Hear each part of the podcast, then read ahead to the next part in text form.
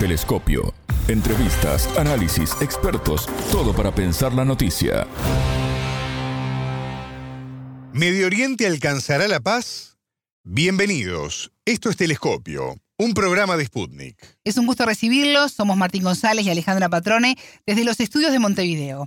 Y junto al analista político chileno Nicolás Jauda y el uruguayo Rubén Elías, integrante de la Comisión de Apoyo al Pueblo Palestino en Uruguay, vamos a analizar este tema. En Telescopio te acercamos a los hechos más allá de las noticias.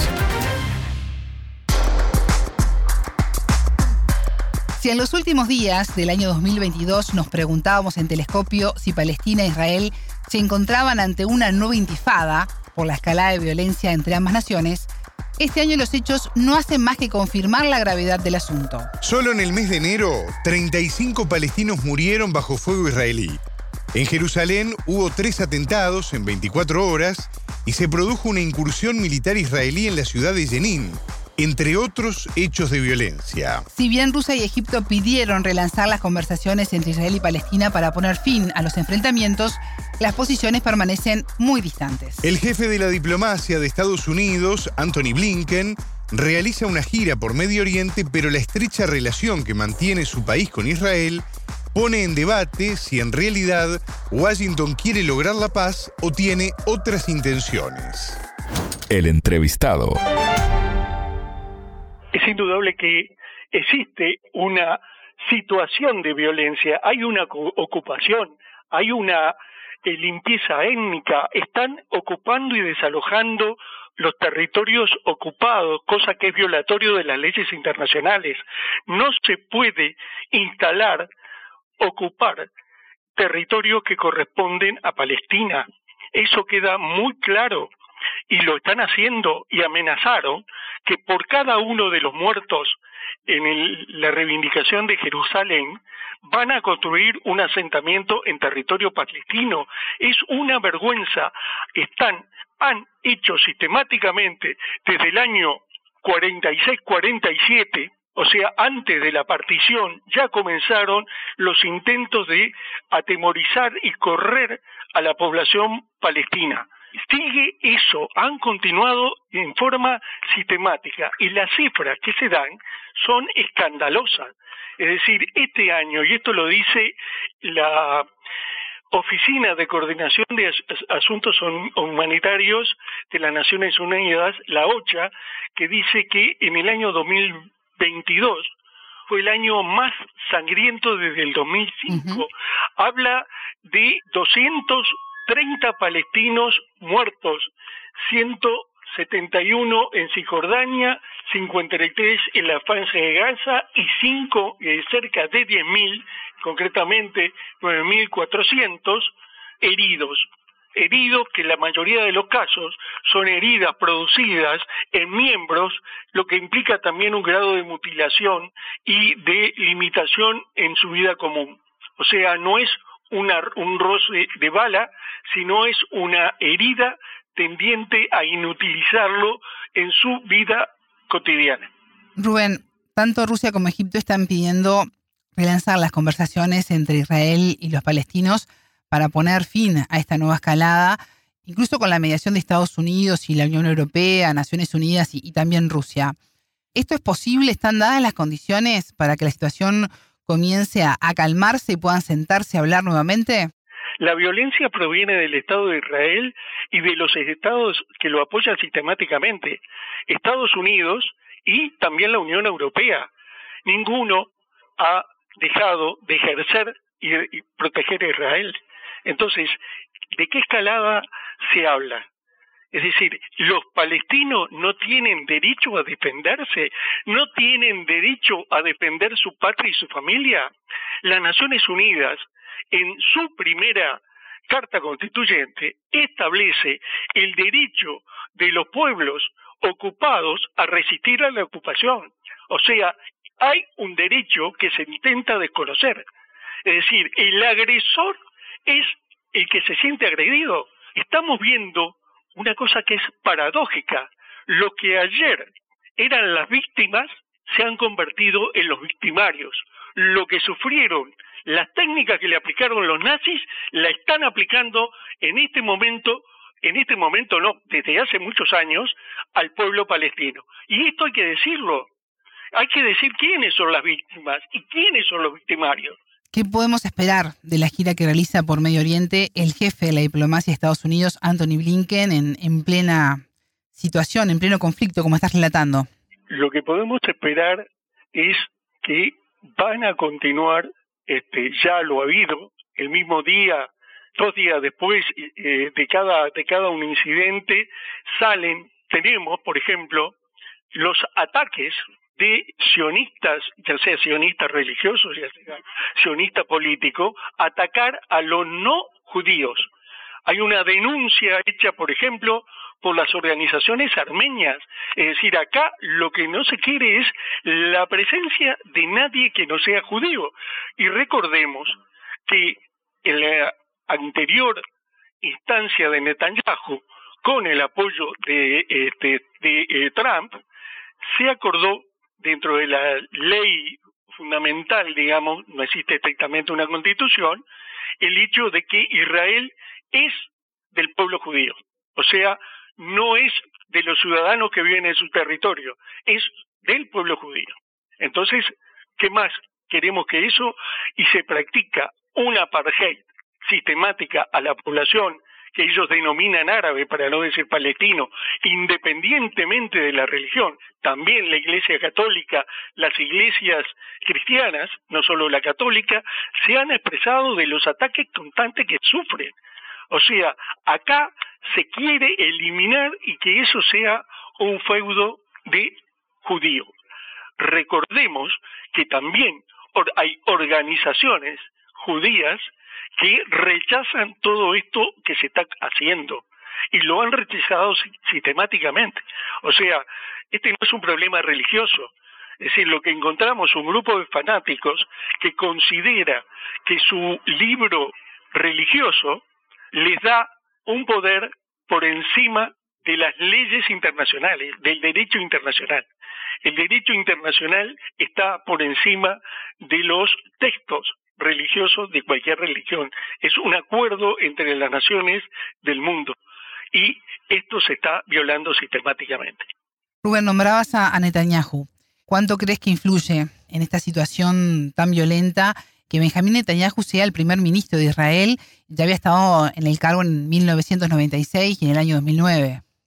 Sí, va a ser el, el que estuvo más tiempo como primer ministro pero digamos, lo que nosotros tenemos que ver es que ha habido un viraje muy significativo de eh, la población de Israel que ha girado, ha girado no solo a una derecha política, sino también a una derecha religiosa. Los ultraortodoxos tienen un peso tremendo y unidos a organizaciones sionistas, también fundamentalistas, están haciendo un cóctel mortal. O sea que lo que podemos esperar no es una, es decir, no es una escalada. Es decir, nosotros encontramos que hay una escalada sistemática por parte del régimen Israel. Lo que hay es una defensa, una resistencia y también una resiliencia del pueblo palestino para soportar todo ese, todas esas infamias, todas esas masacres, todas esas muertes de inocentes. Porque recordemos que lo que se está matando es a un pueblo. ¿Cómo ves las declaraciones de Israel cuando anunció que está considerando entregar ayuda militar a Ucrania? Eh, creo que es un problema aparte en el sentido de que ya hay participación de israelíes como particulares pero con particulares con, con experiencia que están este, apoyando a Ucrania, ¿no? Están peleando en Ucrania y me parece que mm, eso tampoco es algo que vaya a cambiar eh, mucho. Es decir, no solo es este creo que está haciendo lo mismo que hacen la mayoría de los países de la OTAN. No entran en un conflicto directo, pero asesoran, entregan materiales, es decir, y eso es lo que va a hacer. Incluso se habla de que les brindaría la cúpula de hierro. la cúpula de hierro es para eh, evitar los, ataques de los aviones y los misiles. Eh, pero esa cúpula no le funcionó cuando la aplicaron en Arabia Saudita y los yemenitas lograron afectarla, ¿no? Sobrevolarla. Más allá de los titulares, analizamos los temas candentes. Rusia y Egipto pidieron relanzar las conversaciones entre Israel y Palestina con la mediación de Estados Unidos, la Unión Europea, Naciones Unidas y la propia Rusia. Sobre el tema en telescopio consultamos al analista político chileno Nicola Jauda. Momento de análisis. Es muy difícil porque Estados Unidos no es un país independiente. Estados Unidos es un país gobernado por el capital financiero por el capital bancario y por las transnacionales y el complejo militar industrial. Este país es dominado directamente por el lobby sionista atado a un cordón umbilical y dependiente del Estado de, del Estado infanticida.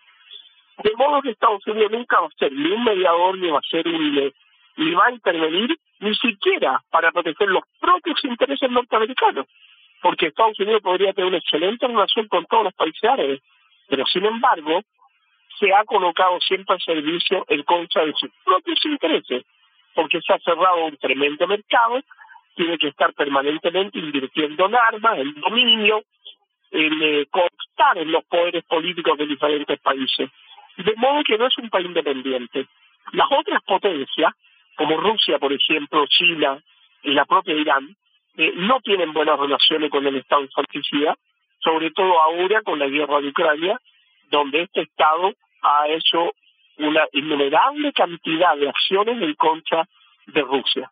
Así que el tema de Palestina, la guerra del, del, régimen sionista en contra del pueblo palestino, es una guerra que desafortunadamente va a ir creciendo, yo veo muy pronto una confrontación, pero por la búsqueda de la agresión, como digo, por parte del Estado infanticida. No puede vivir en paz y no puede vivir en guerra.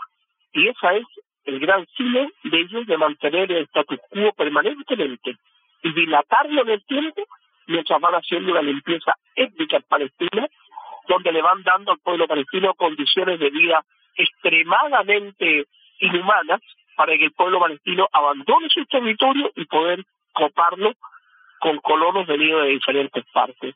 Así que no hay solución por el momento.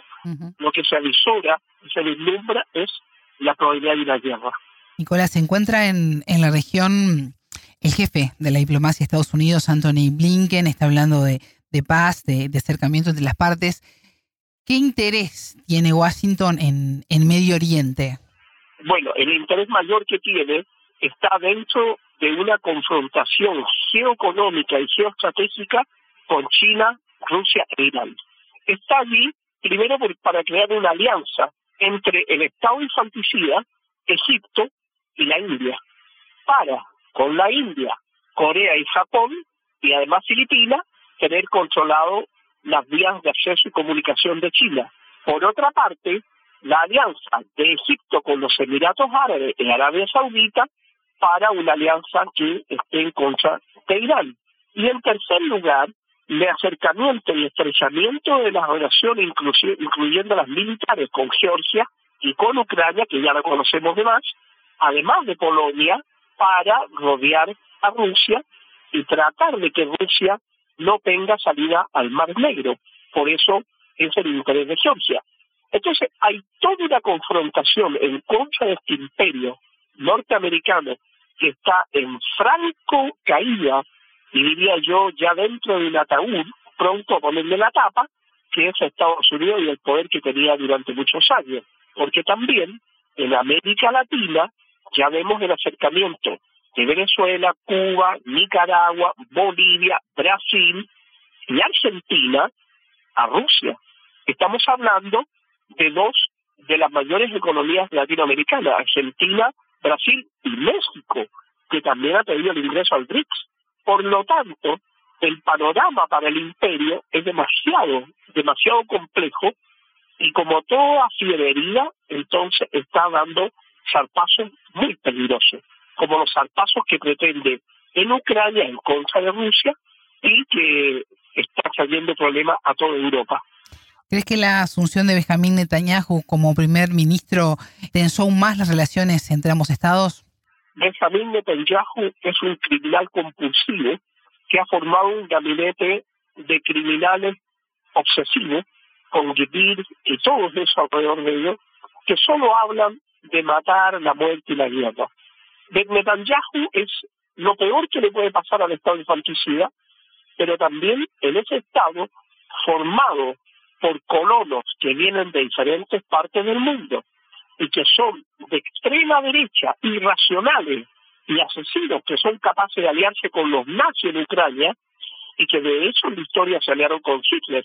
Eh, pueden investigarlo a través del acuerdo de la Jabara, donde los nazis eran estrecho aliados del movimiento sionista internacional.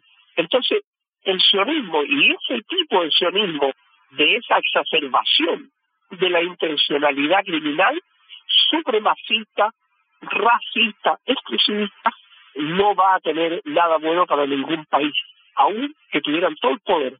Pero esa ideología, como el sionismo, hoy en día es antihistórica, anacrónica, absolutamente ajena al pensamiento de la humanidad del siglo XXI. Entonces, desgraciadamente para ellos, no pueden retrotraer la historia a la época de la esclavitud. Pero ellos quisieran vivir así. Pero los pueblos alrededor no están dispuestos a tolerar eso. Y Netanyahu busca súbditos a su alrededor, busca esclavos a su alrededor, al estilo norteamericano, pero desgraciadamente no lo va a lograr. Y afortunadamente para la humanidad. Telescopio. Ponemos en contexto la información. Hasta aquí, Telescopio. Pueden escucharnos por sputniknews.lat. La frase del día la escucharon en Telescopio. Todas las caras de la noticia en Telescopio. Este no es un problema religioso. Es decir, lo que encontramos un grupo de fanáticos que considera que su libro religioso les da un poder por encima de las leyes internacionales, del derecho internacional. El derecho internacional está por encima de los textos religiosos de cualquier religión. Es un acuerdo entre las naciones del mundo y esto se está violando sistemáticamente. Telescopio. Un espacio para entender lo que sucede en el mundo.